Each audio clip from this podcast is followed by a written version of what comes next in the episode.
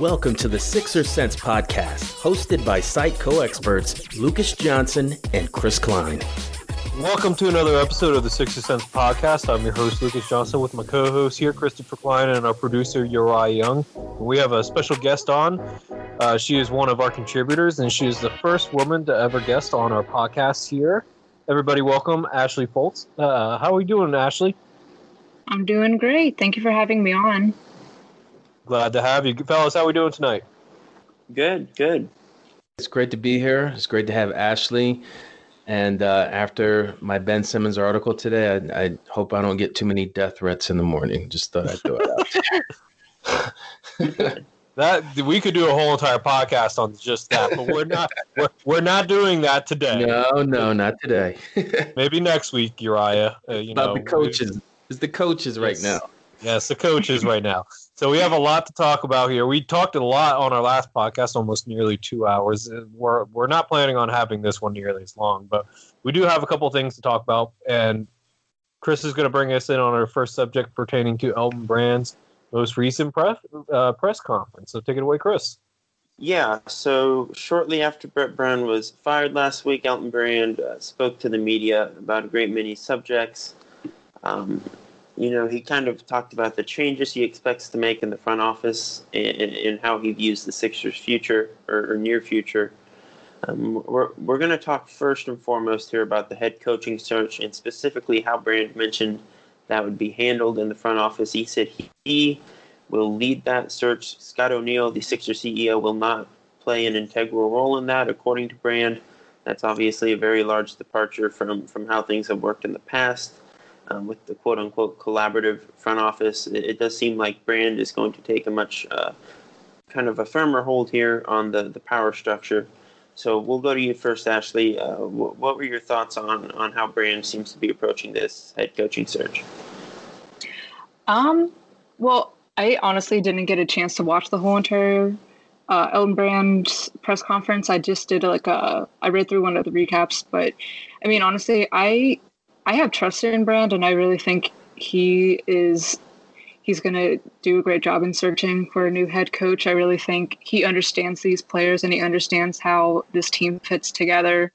So I think he's definitely going to be able to find someone that can um, like bind everyone together, especially Ben and Joe, and just work everything together to helpfully fix this team.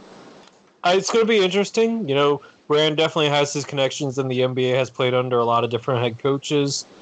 Uh, actually, one of them recently got fired in Alvin Gentry. So who knows? He's not a name connected to the Sixers yet. But overall, I think in terms of not having Scott O'Neill involved, this is the right move. And uh, we could debate whether or not Brand should still have his job or not. I know Chris doesn't believe that to be the case, but if you're gonna if you're gonna keep Brand in power, he needs to be the one that's gonna be in power instead of just you know uh, collaborative, uh, you know, working together as a collaborative uh, because that hasn't worked, and Brand admitted that too. So that's how I think about it. I think Brand's going to be needs to be the one if he's going to stay. He needs to be the one to put the staple stamp on the team, and that includes picking the next head coach. Yeah, I, I think you, you both make good points there, Lucas. Um, I think at this point it's fair to say that we don't really know entirely how Elton Brand works and thinks as a GM. He's still fairly new to the front office in general. And obviously, um, we can go back to something Zach Lowe said last week. It's just that the Sixers have had too many voices in the room, too many people with legitimate uh, power and pull in, in that collaborative group. So a lot of these decisions probably haven't been Brand, you know, single handedly, uh, you know, striking the gavel and, and making these calls. But at the the same time, the Sixers front office these past couple of years has been so bad on so many levels. Obviously, we can talk about the Tobias and the Al Horford contracts, which are just unforgivable. Uh, but they'll work around the margins as well. Not willing to being willing to offer Jimmy Butler a max contract unless he agrees to fairly arbitrary stipulations, stuff like that. It's just really not. Uh, it doesn't reflect well on anyone in that front office and Brand as you know the main figurehead, the GM. At some point, has to take some blame for that. It, it does seem like he's willing to take accountability. He, the Sixers have pretty uh, openly admitted failure, which is good to see. But uh, yeah, so I think it's fair to say we don't really know what Brand looks like as a head decision maker. But as far as you know, if if I trust him or not, uh, I'm not really sure there. And we're going to move on now to uh, what Al Horford, uh, Al Horford's future looks like on the team in, in Brand's uh, opinion. He said essentially that the next head coach is going to have to make these pieces work. He said specifically that he believes that Al Horford can fit on a you know a championship contending team. Uh, presumably, he means the Sixers. Ashley, how do you view Horford's fit at this point? And do you think a new head coach is really going to make a difference um, as far as Horford's ability to contribute?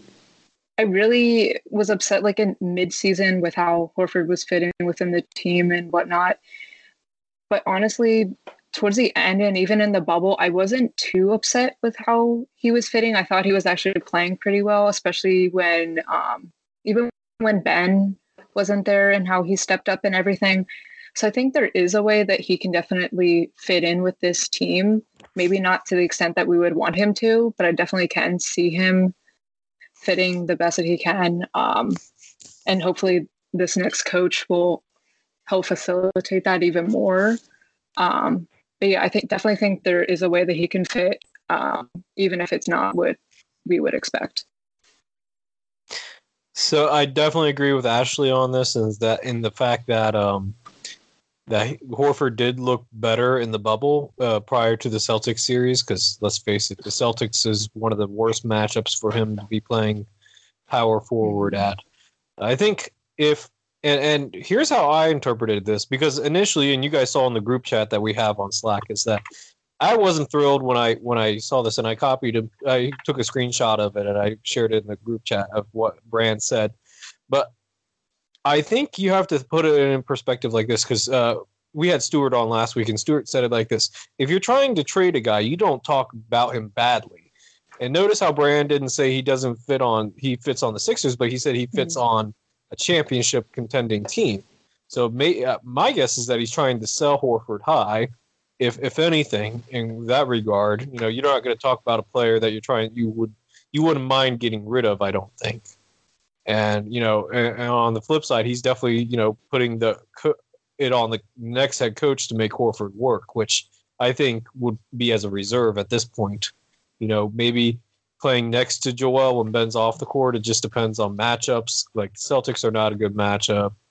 Warriors probably aren't a good match. You know, pl- teams that play small are not a good matchup for uh, Horford at the four. But there are definitely teams where you know that that that front court of uh, Horford and Joel can definitely work. So that's how I feel about it in terms of making it work. But I also think Brand might have been trying to sell Horford high.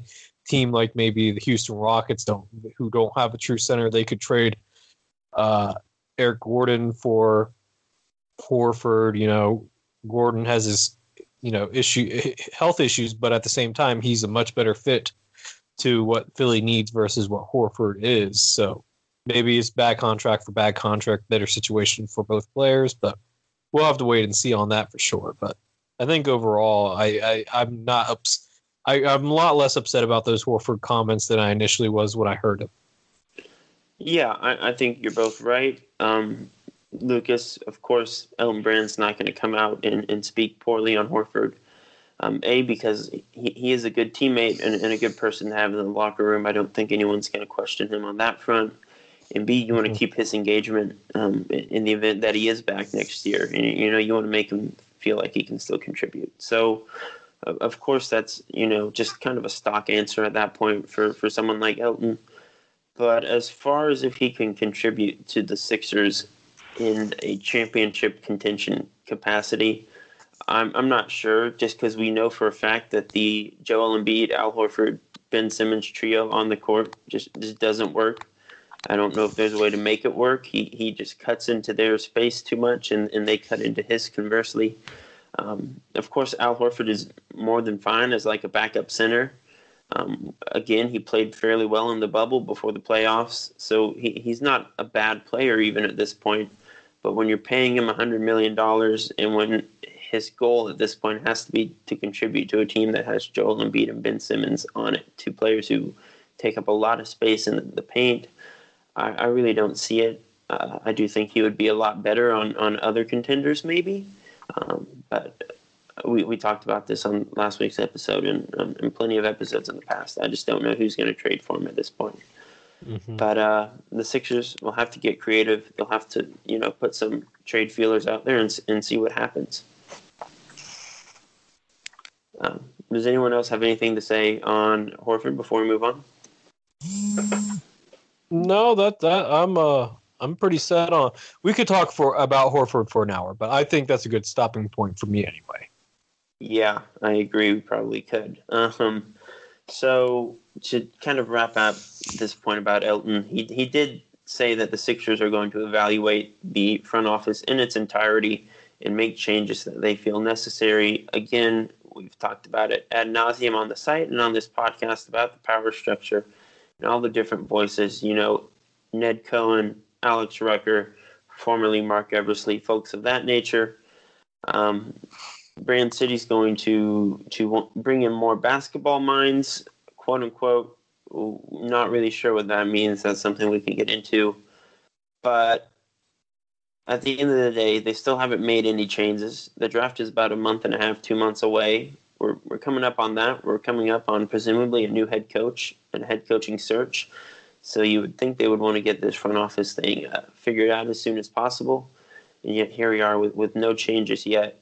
Ashley, what are your overall thoughts just in general on how the front office looks right now? Is there anyone in particular you think needs to be fired or a way that things can be rearranged? And uh, we'll, we'll go further after that. Um, so there's no one in particular that I could like pinpoint, but I feel like it's it's crazy that we're even talking about this right now because I feel like this is something that we should have taken care of like earlier on and even like especially after the Colangelo area era and everything um, should have had some adjustments and evaluations made back then and I feel like it's just gone on for way too long. I'm glad that he's saying that there will be evaluations now and he's going to be overlooking everything. But like you said, the draft is coming up, so they need to get stuff done quick. But at the same time, I feel like that's just going to create like they're going to be rushing into it and um, we don't want any like rash decisions and whatnot. So I honestly don't know what they're going to do, but um, hopefully it'll all work out. And I don't know what he meant by basketball minds specifically, but uh, hopefully that uh, helps us out in the long run. I don't really know, but we'll see. So yeah, for me, there's no particular person in mind in terms of changing up the front office. I mean, you could definitely look at Alex Rucker or Ned, but overall, I mean, there's no. I don't. I still don't even completely understand who does what in that front office. I mean, I know they have titles, but it seems like everybody has to say so. So maybe you just wipe them clean, like scorch earth policy that you have about the front office. I mean, obviously you keep Brandon in place because you know he's not losing his job, but maybe you just get him rid of them all and start over. You could bring in Matt Lilly, who's uh, the GM of the Bluecoats right now. I know, you know, obviously follow that same, you know, have him as a front office personnel. Then you, now here's an idea that I've had, is that I know that the Sixers, and we'll talk about this in a little bit, that the Sixers are connected to Ty Lue. I have heard a recent rumor, I believe it was on uh, the Jump or you know one of those ESPN outlets that Ty Lue has had uh, conversations with Chauncey Billups about wherever he goes next that he would want Chauncey to come with him, either as an uh, most likely as an assistant. But we all know Chauncey Billups, former All Star, Mr. Big Shot himself. Um, he wants to be a. He's had aspirations to be work in a front office. He's the type of basketball mind I would I would imagine Brand is talking about. You could bring in Chauncey Billups either as an assistant coach or as a front office exec, bring in former. I think you would probably have a couple more former players or former coaches that would be basketball minds. We saw with the Clippers, and uh, what's his last? I know his last name is Lawrence, but what's his first name? Uh, he used to be the coach of the Nets at one point, um, but uh, I forget his first name. But he's he's he used to work on Doc Rivers' uh, staff, and now he's the GM of the um, Clippers. So you could go for former coaches or I think his name players. is. I think his name is Lawrence Frank. Yeah, that's it. Lawrence Yeah. Frank. That's it. My mistake. Yes, so Lawrence Frank, uh, former head coach. You you know you look at you know people of that ilk. I would imagine for basketball minds, you know either on the college or professional level. So that's in terms of basketball minds. That's what uh, that's what comes to mind. But you could just go scorch earth and get rid of the whole entire front office. I think he should honestly, if he wants to have his staple on the team, get rid of all of them, and then start fresh. Yeah, I agree on that front. I think if, if they're going to stick with Elton Brand, which seems to be pretty clearly the case, uh, you got to at least give him some sort of control so you really see what you have there.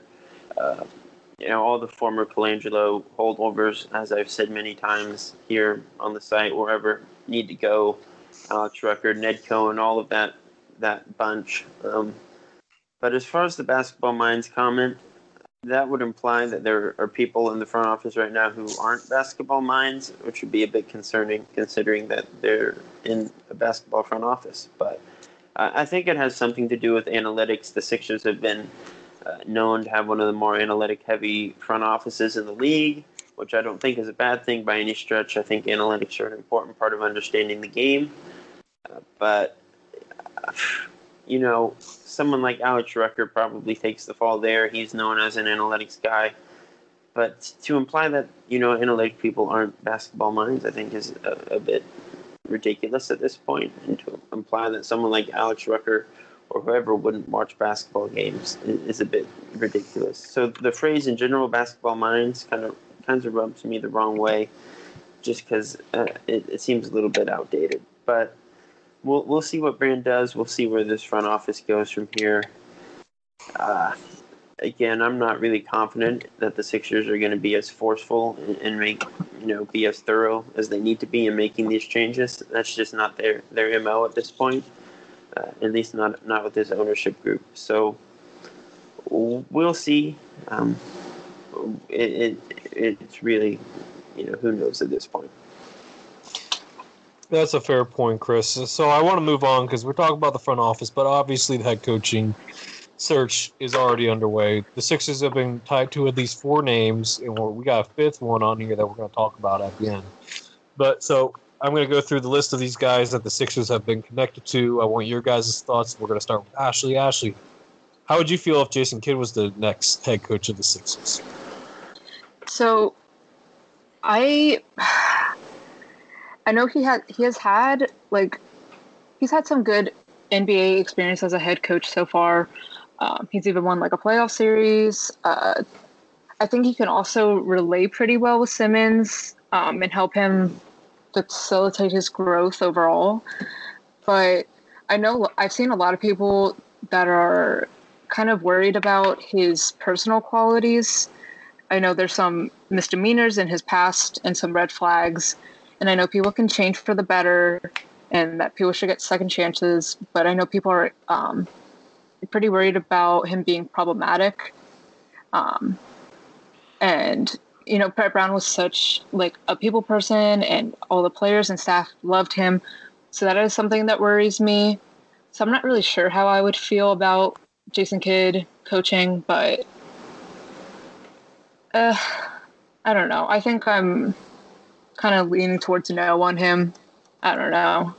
Not a huge fan, but yeah. I, I Yeah. get that. I, and Chris, I know where exactly where you're going, but go ahead, let the people know. Yeah, no, you're dead on, Ashley. Um, from a basketball perspective, it, it sort of maybe makes sense. You know, he's a former point guard, can relate to Ben Simmons. You could even go as far as he wasn't a great three point shooter and improved over time. Uh, he obviously related to Giannis well when he was in Milwaukee. Um, Giannis really liked him there. So, from a relating to stars standpoint, I, I understand that. But um, as like a person and a human being, I, I, I really don't know. Like you said, Ashley, I, I'm all for giving people a chance to improve over time and, and become better people. But uh, he has multiple instances, you know, of alleged domestic abuse in his past, DUIs, stuff of that nature. Uh, it has been, you know, over an extended period of time. There's no real indication that he has shown, you know, the proper remorse or the proper growth. So, you know, as like you said, going from someone as, as decent and as good a person as Brett Brown to, to Jason Kidd would kind of just break my heart. Uh, and he really just wasn't that good a coach in, in Brooklyn or Milwaukee. So, yeah, it's a no from me. Uh, a hard no, a hard pass. Uh, yeah, just, you know, 0%. Not going to get my endorsement. I kind of figured that would be your answer, Chris, because we've talked about this on multiple occasions privately. Um, my biggest concern with Kidd, beyond the, the stuff that you guys have mentioned, is that he's clashed with front offices both with the Nets and with the Bucks. And with Elton Brand trying to establish his authority, that's just not a good marriage. So that's that's my biggest red flag for Kidd in terms of you know his fit with the Sixers right now. So then there's uh, now this is the throwback candidate. He actually was the Sixers head coach in the mid '90s as well as their front office exec. He's known for helping uh, players get through addictions uh, with substances, and uh, and then this is the of course the great John Lucas, former NBA point guard. Um, so guys, John Lucas has is interested in giving the job a second go around. Any thoughts on uh, bringing back Lucas? I don't know. I mean, he definitely is more of a people person than a kid, but I don't know. He he doesn't have the best like he didn't have the best record when he was in Philly, and you know Lucas mentioned in his uh, article that he wrote he only had what two two out of six winnings or two yep. winning seasons out of the six seasons that he coached. And, and I believe that was both with San Antonio, if I remember correctly. Yeah. So I definitely think he'd be able to connect with the team and connect with the city of Philadelphia pretty easily. But like his coaching ability, I don't really know his coaching ability offhand too much. I have to look into it more, but I I'm kind of in the middle for him right now. I think I'd have to do a little bit more research on him. I'm he is currently familiar. the Rockets um, Ashley, just to let you know, he's currently the Rockets' uh, player development coach, which I don't even know if it really works for the Rockets because they don't have any young players. But yeah, yeah, that's just what he's doing right now. Okay, yeah, I did see that. I just I don't know too much other than that about him, so. Well, this is an interesting yeah. fact, guys. About uh, sorry, go ahead, Chris. no, go for it. I was just gonna say it's interesting because both stops in Philadelphia, and the Cleveland Cavaliers was the last team he was the head coach of. Uh, his seasons in Philly, his two seasons in Philly led up to the Sixers selecting Allen Iverson, and his seasons with the Cavs were in 2001 and 2002, and of course in 2003 is when they drafted LeBron James. So, mm. Interesting uh, side note there, but Anyway, yeah. I didn't mean to interrupt Chris. Go ahead. No, no, I, I, do think it's worth noting though that that means his two most recent head coaching stints ended with their teams picking number one in the draft, which does usually not suggest uh, success overall. So I do think that's important to take note of. Um, yeah, as far as Lucas, you know, someone whose last stint as a head coach in the NBA came in 2003 just doesn't really excite me. Um, you know, the Rockets in general have, have been, I think, pretty good as far as player development goes. Obviously, that goes beyond young players. You know, James Harden obviously continues to just add new layers to his game. Someone like PJ Tucker becoming what he's become as a center, essentially at six foot five. So I, I do think Houston has made a lot out of their pieces there, and I'm sure Lucas gets credit. But um, as far as his limited coaching success and that coaching success being so far in the past at this point, uh, it's even if he is, you know, a good person who could maybe match Brett Brown's spirit in that sense, uh, it's really not a name that excites me. So for me, if we're looking for a coach with account that can hold players accountable, obviously John Lucas is one of the best in the business for that uh, with his you know see his program with athletes as a whole you know helping them get out of tough spots uh, but in terms of X and his and O's, his track record speaks speaks for itself. So I'm not really thrilled on that. And we're if the Sixers were rebuilding, sure, John Lucas might make sense. but they're not. They're in. They're trying to contend. So John Lucas does not make sense for them right now, in my opinion. But uh, you know who does make sense, at least in my opinion, and I'll get into this after you guys say your your parts on it. But Tyronn Lue was one of the first name that was connected to the Sixers. So Ashley, your thoughts on Lue becoming the head coach? Uh, so, I mean, he did help the Cavs win their first NBA title, and he has had like lots of playoff success. Um, he gets along really well with players and staff, so that'd be a nice transition. Um, going from Brett Brown being such a uh, such a Philly guy and such a a players guy and staff person, uh, it would be a nice ease into a new coach to be able to like someone and have the players and staff like him. But then on the other hand, um, he's going to have to deal with a lot of the issues I don't think he hasn't really dealt with before. Like he's not he's had LeBron to I feel like to lean on a lot of the time. And so he relied heavily on superstar like LeBron, and he's never really had to de- uh, deal with or work with two superstars that are so unique like Simmons and Embiid. So it'd be interesting to see how he would be able to do all that. But I mean, I think I feel like it would be a a different kind of transition for him, but that's a hard task to uphold.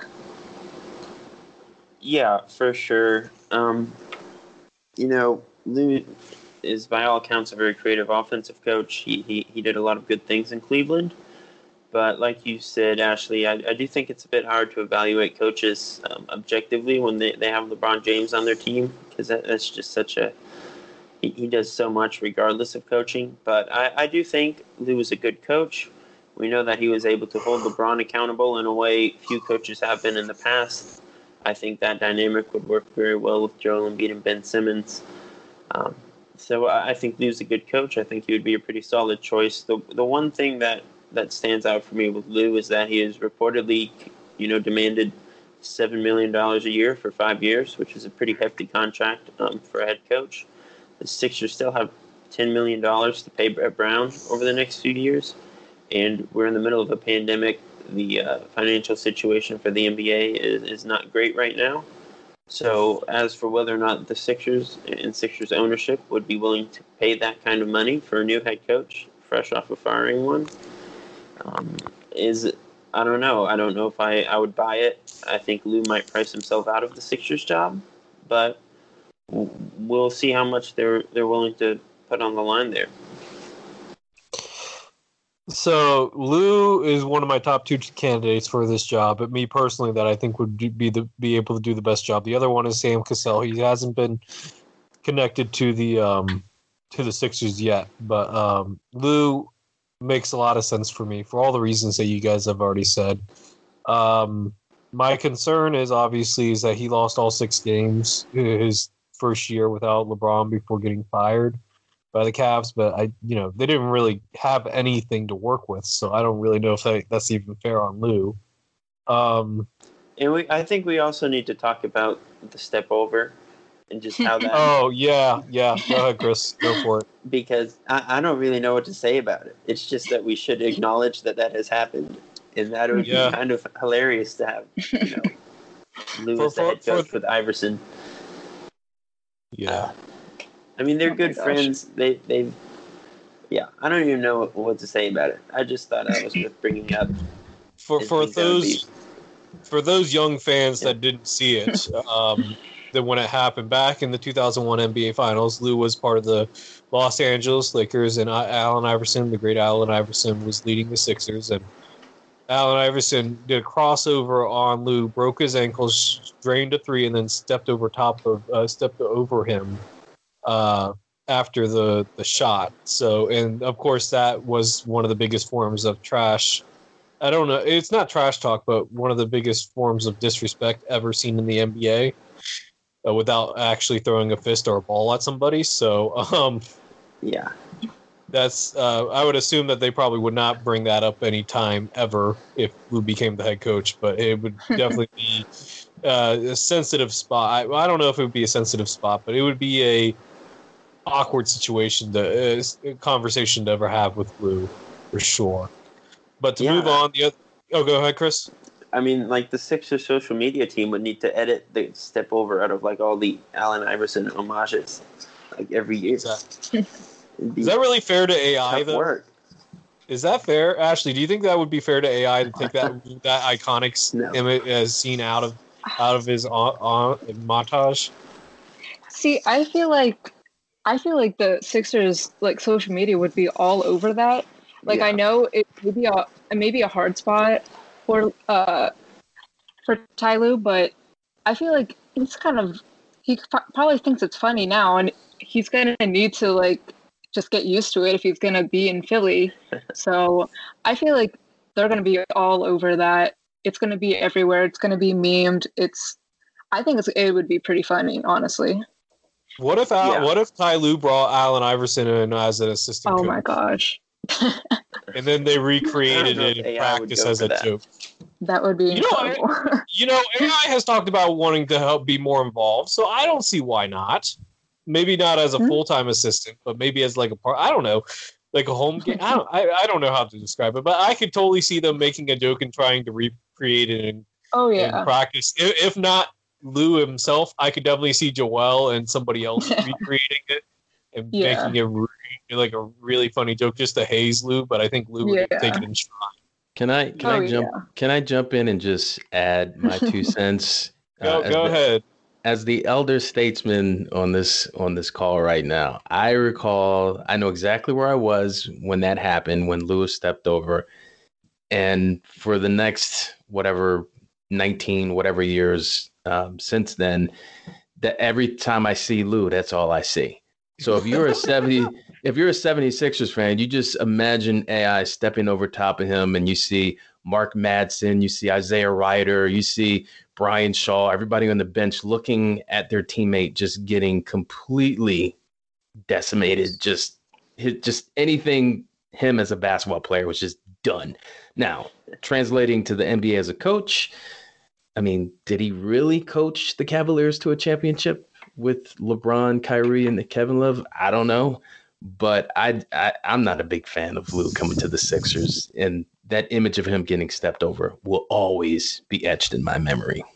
I- Carry on. I I will just say for for the Lue and Cleveland comment, that's pretty much the same thing everyone said about Erik Spoelstra in Miami. yeah, that's true. and he, he's one of the three or four best coaches in the league, hands down. So uh, it, it's hard to kind of you know evaluate a coach when LeBron's on the team, but I do think overall Lue's a pretty pretty smart basketball dude. So so and and it's good that you you brought up the fact that you don't like uh, Lou as a candidate, Uriah, because you recently not not today's article. We're not going to get into today's article, but earlier this uh, week, you you uh, or this weekend, I, I forget exactly which day it published. I think it was in the past like two or three days, but you wrote about how Jay Wright should be the next head coach. Jay So- Wright me, baby. Jay Wright me on the main line. Bring him out. So, so for those that for those that live under a rock in Philadelphia, Jay Wright is the head coach of Villanova, and uh, so and he's been he's won how many championships has he won with Villanova? One or two?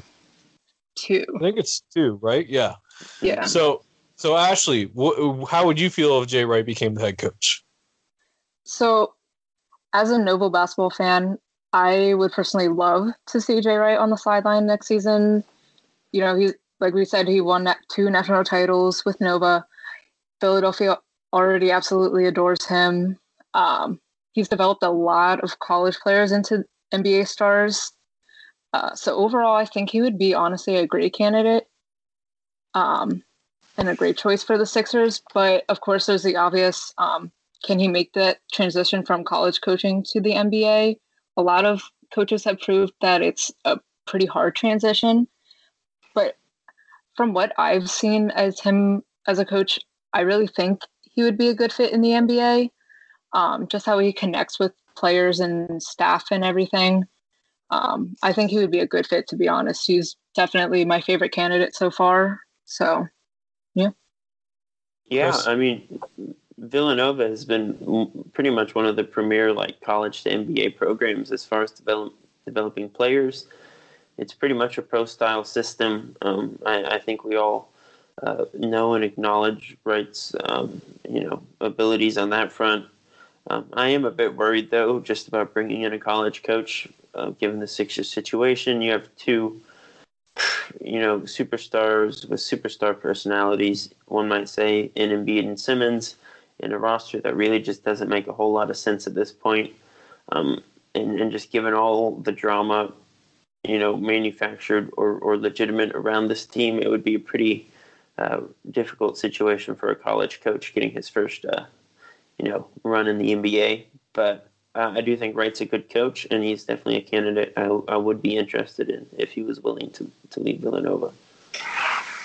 So for me, I'm not a huge fan of college guys uh, coming up into the NBA. You know, we saw this season John Beilein crash and burn, and I love John Beilein. You know, I followed him back when he was the coach of West Virginia. He built a powerhouse program in Michigan, and he just couldn't relate to the players. Uh, you know, he lost the voice in the locker room pretty quick there. Um, and you know, his system just didn't work in the NBA, which is a shame overall. Um, but then you have guys, and you know, he, Beilein's not the first failed coach in, uh, in, the NBA that came from college. You got Rick Pitino, John Calipari. Um, oh gosh, I had another one recently too that I can't remember off the top of my head. But the guys like you know, those type of guys, they they didn't make it, and you know they they they're considered like greats in you know college ranks. But then you have other guys like um, you know Billy Donovan, who I thought was going to flame out, but he did, he has done a phenomenal job with the Thunder, all things considering what they've been through the last couple of seasons. Um, and then you still got Brad Stevens. And I, I find the younger guys in college usually do better. At least that's my understanding of it um, from what I've seen. And Jay Wright's kind of on that borderline of getting almost a little bit too old, but we don't know for sure. If somebody could tell me his actual age, I'm just, I don't know his age. I'm just going based off of appearance here. But um, I I'm not saying like Chris said he's you know he's manufactured a lot of NBA talent. Kyle Lowry, one of the biggest names I would say, um, but plenty of NBA talent has come out of Villanova.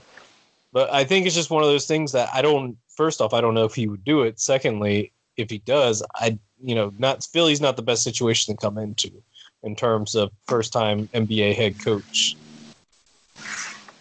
Yeah, um, Jay Wright is 58, so he's a year younger than Brett Brown. Um, I, I think that's a good point, Lucas. I, I'm I'm really not excited about you know Wright, just because of the, the risk that comes with bringing a college coach to the NBA. But he, he's far from the worst candidate that's been mentioned in the mm. vicinity of Philadelphia. So you you could do a lot worse. For sure. Now this next person that we're going to mention, we she has not been attached to the Sixers in any meaningful way in the media, but we talked about her a lot in our last podcast, and that's Becky Hammon. And so, you know, obviously she's been interviewed. I think she was interviewed for the Bucks opening that eventually went to Mike Budenholzer. She's been interested in becoming an NBA head coach for a while. She's uh, she's coached the Spurs summer league team. So, Ashley, if if Becky Hammon becomes a legit possibility for the Sixers, and how would you feel if she became the next head coach? Honestly, I would be ecstatic. She, I feel like she has proved herself. She's been coaching um, since she got injured in 2014. She earned the respect of Gregg Popovich, so I feel like that's an honor within itself. Um, I think just her career, like looking over, she's played basketball like for whole life and then coaching. I definitely would love if she entered into um, the Sixers sphere. Um, and as a woman, I would be so proud. I would be so happy if she became our head coach and the first female head coach in the NBA. I think that would be really incredible. Yeah, I'm I'm 100% on board with Becky Hammon. Uh, Stewart was the one who brought it up on last week's episode, and ever since then, it's kind of been lodged in my head as like, yeah, you know what, that'd be a great idea, because, like you said, Ashley, a very successful player. She's worked her way up the coaching ladder in San Antonio very quickly. we've seen you know like dozens of San Antonio assistants. It seems at this point move on to head coaching roles uh, to varying degrees of success. But it's clear that the entire league has a great amount of respect for Popovich and the system that he's built there. And I don't think there's any reason to to disrespect what Hammon has accomplished as a head coach or, a, pardon me, an assistant coach at this point. I think it's pretty clear that she knows her stuff and that she is related to the players in that locker room. I would, I would be very happy about that. Uh, you know, as a move, I think she should at least get an interview if she's she's open to it. And you know, yeah, I'm 100% on board. She's one of my you know three or four handful um, you know favorite candidates. So I, uh, we've already listed Becky's uh, accolades, and you know I'm not going to try to say that she's not qualified. She is. She definitely has qualifications, as you guys have already said. She's a she's a natural leader. We've seen that when she's coached the summer league team. My issue is this, and it has nothing to do with her, you know, her resume or anything beyond that. Is that the Sixers just had a, a Spurs head coach and Brett Brown and Ime Udoka was also from the Spurs tree. I think the Sixers need a change of culture and change of focus. And I think getting away from the Spurs system might, uh, you know, Spurs style might be good for the team in that regard. And I'm not saying that Becky Hammon shouldn't get an interview. I think she should if she's open to it. I just, in my thought process, uh, it, I would prefer somebody not from the Spurs tree, considering that we just got out, out of, you know, Firebird Brown, who was, you know, for the last seven years, Spurs culture all the way. So that would be my my feelings on it. Not saying that I would I would not be upset if she got hired. I think she would be a good head coach. It's just that my personal opinion, I feel like I would prefer to get somebody uh, not within the Spurs organ from the Spurs organization. It has nothing yeah. to do with her resume or anything otherwise. My my thing with that is we we've seen so many Spurs people from that coaching tree at this point and they're all pretty different. You know, Mike Budenholzer is not the same as Brett Brown, who's not the same as James Borrego, and so on and so on. So I, I don't think we can really lump them all into the same basket there. Um, That's fair. I think Becky Hammon would bring different ideas as a tactician than Brown. Obviously, Mike Budenholzer runs his system extremely different, um, you know, way differently than Brown's. So it, it, it's just I think they're all you know their own coaches. Ime Udoka included. Um, you know Popovich is great, and I think we all we all know and respect Popovich and what he's done in San Antonio. But I don't I don't think everyone's just you know like a carbon copy B-rate version of Popovich. I, I think they're all uh, going to be distinct. So I, I wouldn't discredit Hammon for, for that reason specifically. Oh, and I, I'm not trying to disrespect Popovich or Becky Hammon at all by saying that. I just feel like we're trying to have a culture change, and maybe. And you're right that they the coaches are very different, and that that's like I said, I wouldn't be upset with it. I just, in my personal mind, I would like to have a complete, you know, sweep. But that's, I like I said, I would not mind if she got the job. I think she would do a great job. You know, I think she would do a phenomenal, uh, phenomenal with the job. It's just she's not the top of my list. That's that's all I'm going to say, and I, it has to do nothing else. You know, nothing with who she is or what she's accomplished. It's just, I think, in terms of organizational, like I said, I'm okay with her being the next head coach. If if that's the way the Sixers decide, she's just not my top candidate. I've already said Tyrone Lewis we're, we're talking about Becky Hammon potentially becoming the next uh, Sixers head coach, and you know, being a woman in a, a, a league you know uh, dominated by men is obviously very difficult, and Becky Hammon has done a great job. But it's not just the basketball players; it's also basketball media, and uh, Ashley's be, you know our only uh, contributor that's a woman on our site, and we're very happy to have her. So she's going to just share some thoughts and feelings about that right now. Um, yeah, so I've been working basically in sports for the past three years now. Um, I'm a social media director for Reading United, which is the minor league affiliate for the Philadelphia Union. Um, so, of course, like I haven't had, um, I haven't had like major issues at being a woman in sports as some other women have, but there definitely are the hardships that I occasionally face, like people looking over me, people um, just disregarding me or not thinking I know my my stuff, um, just because I'm a woman, and that's kind of how society has placed women in sports, I guess. Um, there definitely has been advancements a lot um, over the years, which is great to see. But you know, I just try to not really think about that too much and kind of just do my own thing and not let it get to me um, because I know that what I'm doing is what I love and what I want to keep doing. So just gotta keep chugging along and not worry about negativity and everything. So that's where I'm at. And hopefully other women do the same. And that's why I think specifically for me, Becky Hammon would be a great candidate. Even if not as a Sixers head coach, I would love to see her anywhere as an NBA head coach. Mm-hmm. Um, that would really just, I know that would really help my spirits as a woman in sports media. Um, and I know that would help a lot of women try to get into sports more.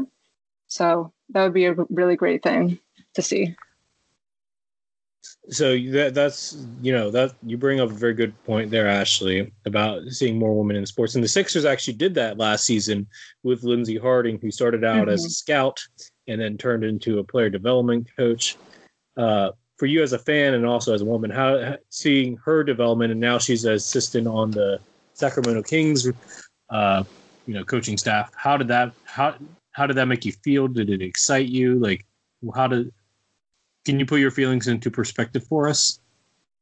Yeah, so that definitely it showed that women can make their way up in the sports ladder in the sports world. Um, like I'm definitely like I'm doing social media work, and that's really what I want to focus on. Um, and it shows that I can work my way up in social media and maybe even branch off and find some other things I want to work in within sports. So that really gave me um, some hope and some like I guess inspiration at, to like work at what I'm doing to enter like the professional sports world because that's where I ultimately want to end up. So yeah, that definitely made me feel good and I hope that other women saw that and they were inspired by that as well. Well, I, I, I think it's fair to say, Ashley, you're an inspiration in yourself because not only are you writing for us, and uh, by the way, any uh, uh, you know, women listeners out there, we are always taking more applications, regardless of gender. So we would love to have you on if you would like to write for us. But Ashley, not only are you writing for us, but like you said, you're doing the social media for the uh, Reading United. And the fact is that you're trying to get your hands into multiple, you know, situations to figure out what you want to do. I think that's an inspiration itself for women that want to be in sports. And obviously, the Sixers have Serena Williams. Uh, Winters, not Serena Williams, completely different person, but Serena Winters. Um, I mean, hey, if you want to be Serena Williams, by all means. But uh, you know, but my point being is that you know there are definitely women, you know, and obviously ESPN boasts some of the best women in basketball, like uh, Rachel Nichols and Doris Burke. I could go on, but you, you get what I'm saying here. So I think mm-hmm. you know don't underestimate what you're doing for women in sports media, even though you know it might not seem big, but it, I, I guarantee you it is big, especially for you know probably these younger girls that are in high school that see what you're doing. Any woman that listens to this pot, this episode tonight, I'm sure that that you're going to make an impact on them on some level. Oh, thank you so much. That I really appreciate that. Chris, did you want to add anything or ask anything? Yeah, no, just thank you, Ashley, for, for sharing all that. I, I think those are very powerful words. And obviously, you've done great work at the site, great work all around. Mm-hmm. We really suggest that you go check out everything she's written. Um, and yeah, well, Chris, Becky, talk about. Uh, sorry, I, uh, before you move on, Chris. Uh, speaking of Ashley's work, you should bring up that uh, that one very really good article that she wrote prior to the bubble. Yeah, so uh, we can talk about that now. Um, Ashley wrote a great piece essentially comparing eight Sixers to eight different Disney characters ahead of the, the bubble in Orlando. Um, I think my favorite one was probably Josh Richardson being compared to Stitch from uh, Lilo and Stitch, uh, a great show from my childhood that I had pretty much forgotten about until I read that article. uh, but yeah, um, Ashley, do you have any particular favorites there? Anything you want to talk about before we, we, we maybe dive into it? Um, so this one was probably the most fun article that I've written, and it actually took me a while. It actually took me a while because um, I couldn't decide on like the comparisons. I had to get a lot of help from people. Um, like I had to ask a lot of people, you know, like, does this character fit this person? What do you think? Um, so I was very contemplative during this whole thing, but I really like how it turned out. Um, probably my favorite one would be. Uh, I really like the Mike Scott, how I compared him to Tigger from Winnie the Pooh. Um, just because he's so energetic and just doesn't have a care in the world and just does his own thing. I think that one's pretty fitting. Yeah, I can see that. And Ashley, let me just say, I am glad that you took that article because I was thinking to myself, if nobody takes this, I'm not going to be able to think of how characters to compare this to because I I'm not that creative. So you definitely brought a creative spark to that, that which I think a lot of people who read it appreciated. For sure, and I just want to I want to correct the record here. I, I said she compared Richardson to, to Stitch, and she actually compared Matisse, which is probably an even more fitting uh, mm-hmm. uh, comparison. So so Richardson was uh, I guess Flick from A Bug's Life. So good one there too. I haven't seen A Bug's Life in forever. Uh, like I still yeah, have it on genuinely VHS. since since childhood. I, yeah. I was gonna say that when you guys put it out there um, as an option to write about for all the contributors, and uh, Ashley took that when I was. It really my antenna went up, and I said, "Oh, I wonder where she's gonna go with this." and she definitely delivered. And uh, you know, just like the other guy said, Ashley, kudos to you. So keep it keep it coming with that creativity. Thank you. So we're going to move on now and talk about Brett Brown specifically and his legacy in Philadelphia. He spent seven years with the Sixers, dealt with 102 players and three different GMs over that time, underwent an unprecedented amount of change essentially in a very short period of time. Um, Ashley, how would you personally describe Brett Brown's legacy? What do you think? Um, you know, fans are gonna, you know, in ten years when fans look back on Brett Brown, what do you think the the lingering thought is going to be there?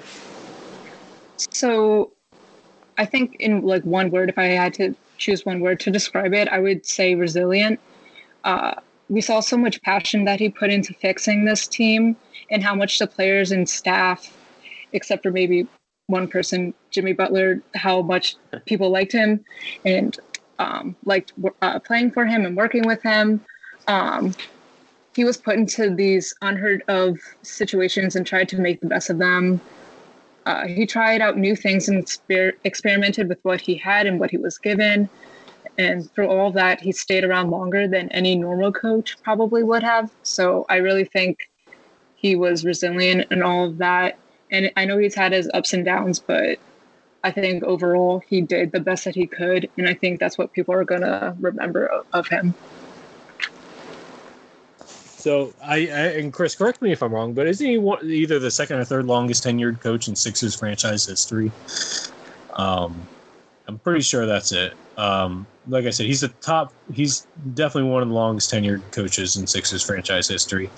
And for me, when I think about Brett Brown, I think he never got a fair shake because there was always something happening. First, it was the process. Then, you know, then you know his, then he almost lost his job, and then the roster turnover even after the process was kind of unprecedented if you think about it. The only two players from the team, what, three years uh, from the first playoff victory to now, there's only three players that I can think of. Correct me if I'm wrong. Ben, Joel, and Furkan Korkmaz. Everybody else has been brought in. Uh, you know, just so much roster turnover, and you know, I don't think that's fair to Brett. And I think you know that, and just the injuries. I just don't think he. Uh, I think he's never gotten a fair shake in you know dealing with a healthy, normal NBA roster that you know has minimum turnover most of the time. So that's that's how I will remember him, not getting a fair shake. Yeah, I, I think uh, the word you used, Ashley, resilience, was a really good one. Um, I, I've been on the record about uh, my thoughts about Brown. You know, he, I think he's a great coach. I think he did a lot of good work over the past seven years, and I definitely think he should be remembered in a positive light. Um, I think the move to fire him was the right one, but I, I don't think it was because of his own, uh, you know, his own doing or anything like that. Really, I think it was just circumstantial more than anything else. Um, again, 102 players over seven years is an insane, like incomprehensible number um, when you really think about it and put it into perspective.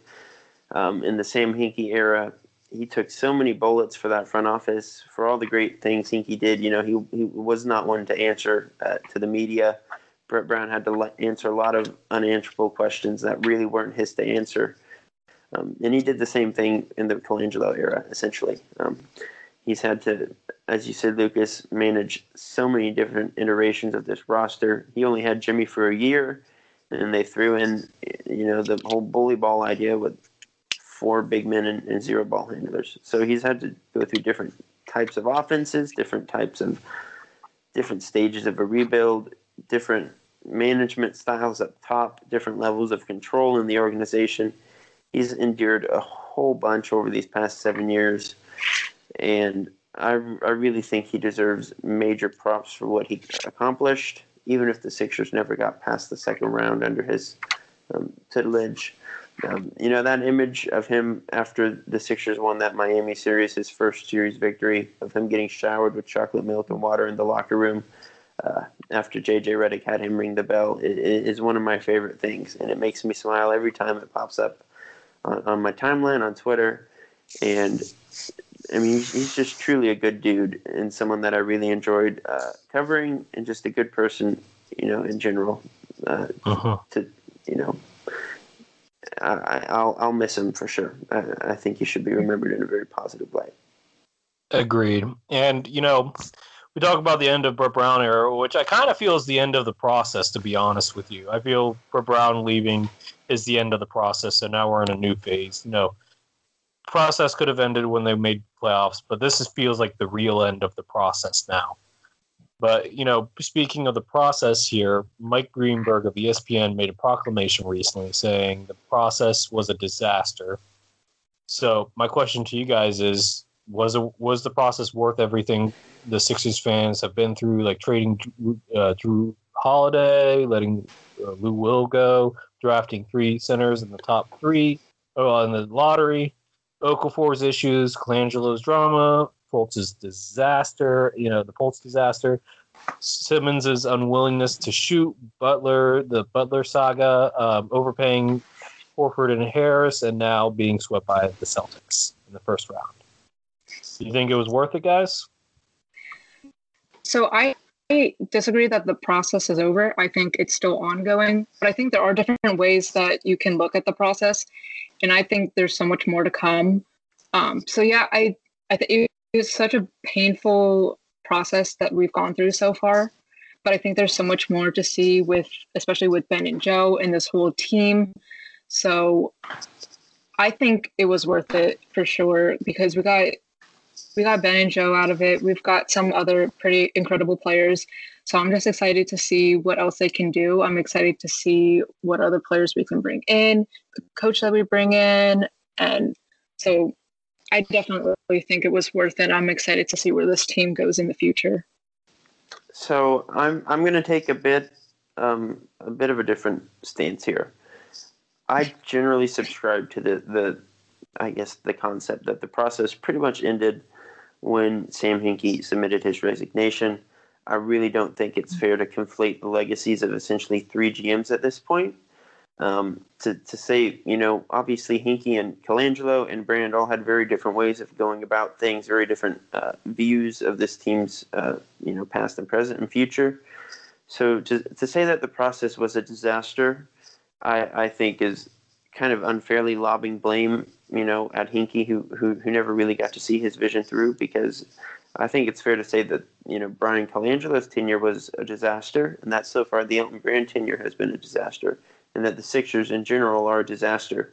Sure, all very true, but to say that the process or the idea behind the process, which was to tank and to give the Sixers as many swings as possible in in that upper draft range, was you know the problem or a disaster, quote unquote. Uh, I, I don't buy that.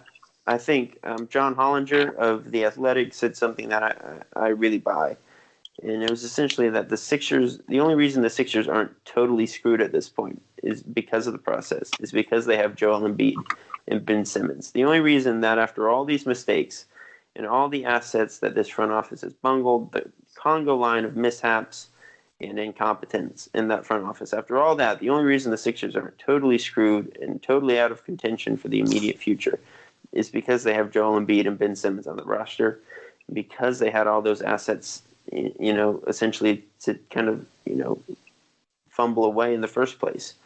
So, no, I, I don't think the process was a disaster.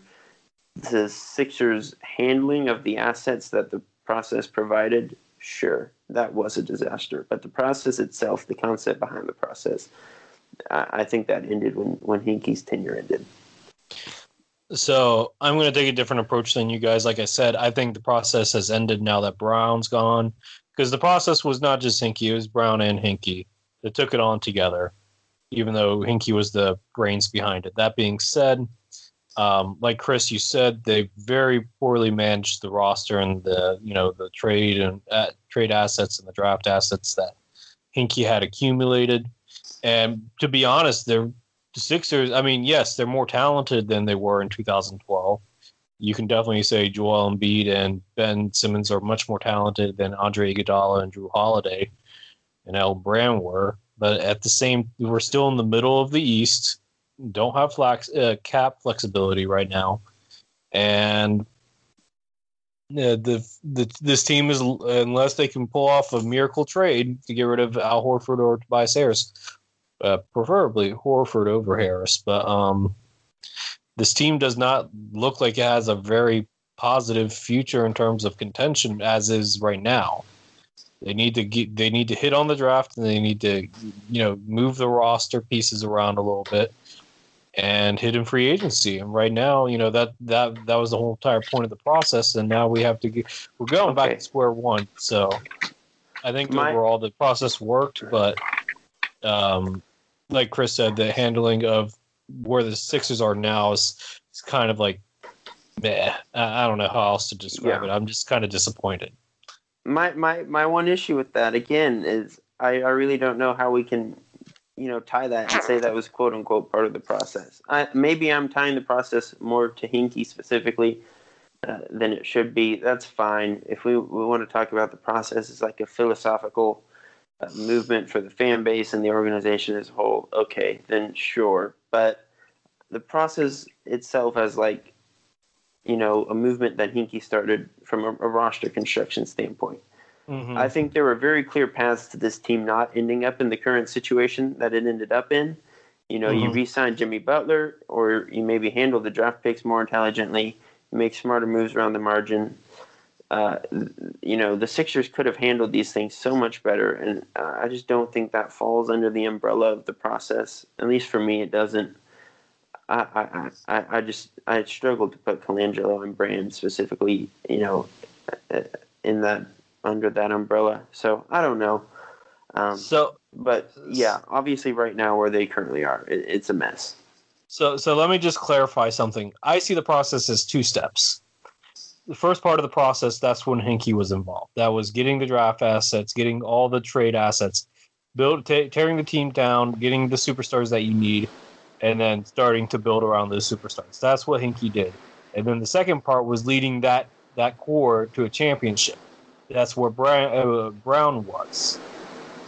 So that and yeah, it was under different GMs, and that's where it messed up because it didn't stay under Hinkie. But I think overall it still was worth it. It's just now that you know the second half of the process didn't work. The process is two steps, in my opinion, not just one. Yeah, and that's okay. that. I think that's that's where we. I don't know if that's where we agree or not, disagree, but that's That's how I viewed the first half. Mm-hmm. It was complete success. The second half was building around those those you know young stars and trade assets, using them properly, and having the coach Brett Brown lead that team to a championship. And that's where it failed. Yeah. Okay. Uh, I, I'll just one more thing. I apologize. Um, Mhm. I guess in that sense, I don't think the the concept behind the process, like the ideology, was the problem. Which I think is where a lot of people are going. Mhm. Is that the idea of tanking and doing what the Sixers did doesn't work, and uh, I think you can argue that the execution was poor, but the idea the idea behind it was, was spot on. I think. So Yeah, I think yeah, that definitely. that's an important distinction maybe to draw here. Yeah, I think that's fair to say. So I think it's time, Uriah. I think it's time for our uh, social media question of the week. Here we go, guys. So, the social media question of the week, we posted it on uh, Facebook and Twitter. It says, What do you think about Elton Brand not making Embiid and Simmons available for trades? This was a hot topic. A lot of people chimed in. We'll start on Facebook. Uh, Bryce Benjamin, this was his response. He said, Honestly, we don't know if he'll trade them or not. Every smart general manager will say a player isn't available, even if they are. Makes their value greater. Hopefully, he doesn't trade either one and actually builds this team around them. And then in all caps, he said, more shooters. So that was on Facebook. And then on Twitter, we had St- uh, Staven Desai. Staven Desai said basically in response, is brand available for trades? Not So- anymore. I, I Well, think we know how he. I think we know how he feels about Elton Brand. Uh, Ashley, what do you what do you think about Brand coming out saying Embiid and Simmons are not available for trade? I mean, I'm a super optimistic person, I guess, according to everything that I've answered so far. But I'm super into it. I lowered my shoulders a bit because I don't really think either of these two should be leaving the Sixers anytime soon. Um, I think there's so much more that these guys can prove and work on together. So I think we just need to find the right players to actually surround them. Um, so that they can actually work together in the right way that I guess we want to see, and that will hopefully bring Philadelphia championship. Uh, so yeah, I'm super ecstatic, but I mean, like uh, the person on Facebook, I guess, said a lot of GMs are smart and they say this to up their value. Even they say that they're not going to trade them and they're off the block, but you know they they can do whatever they want. They they could go behind the city's back and go ahead and trade one of them. So, but I, I really don't think that's going to happen. But it's definitely a possibility, even if it's a small one. I totally agree, Ashley, in that the Sixers absolutely should not trade one of them. Um, I've been pretty strong in that viewpoint um, here on the podcast in the past. It just really, the logic behind it doesn't make sense to me. Uh, you got two under 26 year old superstars, top 20, 25 guys in the league, both of them. Um, there's just really no reason to break that up. You have to do a better job as the front office of building around them and complementing them. We have plenty of evidence of this duo working and being productive. Maybe the most productive duo in basketball at times in the past that has happened. It's on the record. We've seen it.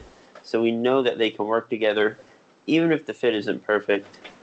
Um, you know, Simmons is going to be in the defensive player of the year conversation for the next decade, possibly. Joel has been in that conversation in the past as well. Um, and, and it's just, I, I don't see a reason to trade him. You know, if Damian Lillard all of a sudden demands a trade or, or James Harden wants out of Houston, okay, then we can talk. But i- until someone demonstrably better than Simmons or, God forbid, Embiid, you know, demands a trade, I, I really don't really have any interest in engaging in that conversation because they're just too good and they're on contracts for the next three, four years at least, both of them. So y- you stick with it because there's there's no reason not to. Yeah, I'm gonna I'm gonna agree with y'all. You don't trade them. I think Brand was smart. Also, I think Ashley was right on saying that you're not gonna trade your best one of your best players because you know then you're not gonna get nearly as much for them. Uh, I think I think Chris brought up a good point. If anybody's going to leave, it sounds like it's going to be Joel based on uh, on his comments after the playoff loss. He kind of left it like he didn't. Nobody brought up the idea of him being traded, but he did. So that's a little concerning. But overall, I think Brand's making the right move here. You got to try to work it out. You got to try whatever you can to get off of Horford and preferably Tobias Harris's contracts. Uh, it's going to be hard this next season because we don't know what the financial state of the NBA is going to be. But um, you know, one can only hope. And uh, I said on the last podcast, I, actually, I don't know if you got a chance to listen to it yet, but I said the only way that I would trade Joel Embiid is, uh, for example, would have to be a package similar to uh, if the Timberwolves wanted Joel Embiid, they would have to offer me Karl-Anthony Towns, the first overall pick, plus extra to get me interested. Like it's going to take a lot for for for the Sixers. It should take a lot for the Sixers to consider trading one of those superstars, and you know that's just how I feel about it. I know uh, Uriah has a different take. U- No, Uriah, Ben- you want to just you want to share that real quick, just, Hey, look. real quick. Ben is the man. man. He's he's he's the future of the franchise. We can't move him. I mean, it might all Philadelphia might collapse. You know, William Penn's going to fall off his statue if we trade trade Ben Simmons. It's it's just look. I I tried to hang in there with Ben, but I I just in my article I wrote I, I just really tried to analyze his psyche and if you look at him from childhood, he's always been the biggest, fastest player on the court. And old habits are hard to break. And for him to all of a sudden be a shooter or spread the floor to create space, I just don't see it. So while he has value now, he just had a great defensive year. Maybe he fits better on another team that likes to run and gun. Maybe we need uh, a point guard that can run a pick and roll and shoot an open three and 80% from the free throw line. So I think Ben is an amazing player. I just don't think he's going to be an amazing player for us. I think it's going to be the same thing over, again next year. I know you guys Yeah. love Ben. I just, I'm not, I'm, he just fell out of favor. I, I get I, I, I get what you're saying, Uriah. I'm not I'm not completely disagreeing with you in the fact that he, his mentality is definitely a big issue for the Sixers.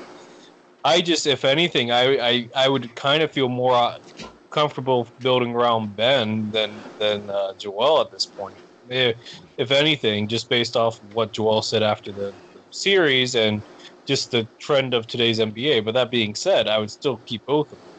Okay, I, I will disagree with you, Rat, and I, I'll go as far as to say that Bring it, Chris. the, the Sixers. There's a version of this Sixers team that can win a championship without Ben shooting a single three. I think that's very possible. I think they probably had that with Jimmy, and they kind of screwed it over. Um, but Well, I hold mean, up. Was it really? wa- The, no, that that shot by Kawhi screwed us over because I don't think Jimmy was coming back. regardless. But okay, fair. But even so, you got one of the best defenders in basketball, maybe the top answer in the league to guys like Kawhi and LeBron, and maybe more Jayson closer Tatum. to home, Jayson Tatum. Yes, um, one of the biggest three point generators in the league, even with a Sixers team that like is incompetent from behind the arc half the time. he create he, he created more threes than just about anyone else, despite the Sixers, you know, not shooting at all. You put shooters next to him, obviously that helps quite a bit. Uh, something to think about if you're Elton Brand. I mean, he, he I, I do genuinely again. I think he's one of the 20 best players in basketball as is, without any improvements. He's you, you mentioned him being the biggest and fastest player on the court in high school. Uriah, Uh, he's still that most nights in the NBA. So you know, I, I, I don't. I think he tries hard. Obviously, on defense, his, effort there is tremendous. I, I do think there's maybe a bit of a mental hurdle he still hasn't cleared with his jumper. Sure, and obviously, would it help if he became, you know, a corner shooter? Yes, of course. But even if that doesn't happen, he's just too good and too valuable as is uh, to, to trade at this point, especially if it's for someone who isn't, you know, on the same level. And you, you have him on contract for the next five years. He's 24. He's got so much time to grow and learn, even from this point. Embiid has said consistently that he wants to finish his career next to Ben and that he wants to finish his career in Philly even after the playoff loss, he said that's still his goal. So there's no indication that they don't get along. There's no indication that they don't want to play together. Until that changes, I, I just really do, I, I don't I don't see it. I don't I can't get behind it.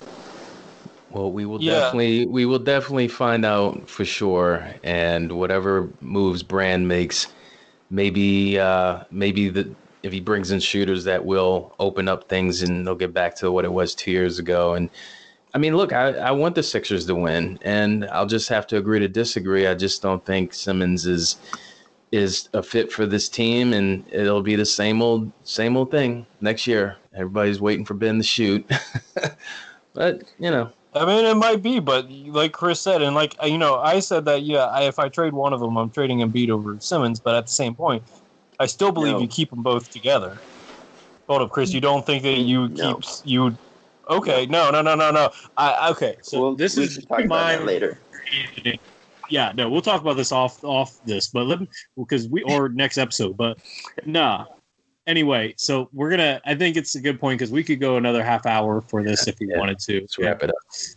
Yeah, just a big thank you again to Ashley for coming on the podcast. She's done great work at the site, which you can read. Um, we I highly suggest that you do so. You can follow her on Twitter at Ashley Foltz10, um, not to be confused with the Fultz of Markelle variety, um, F O L T Z. You know, follow her, read her work. It, it's it's all very good. So thank you again, Ashley, for coming on the podcast. Thank you so much for having me on. I really enjoyed it. This is my first podcast I've been on. Uh, not gonna lie, I was a little nervous. I'm a better writer than I am a speaker, but I really enjoyed it. Thank you so much for having me on. Well, we enjoyed having you on. You know, you can always sign up to do another podcast. We would love to have you back on for sure. And you did great too, so don't worry about it. Thank Yeah. you. For sure. Great job.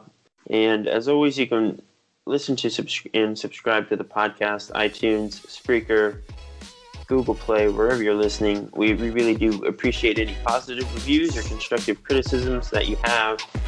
Um, and we always just really appreciate you guys giving us the time of week, taking an hour out of your busy schedules, I'm sure, to, to talk Sixers basketball. It means the world to us. And we have some very exciting uh, guests and episode topics coming up here in the future.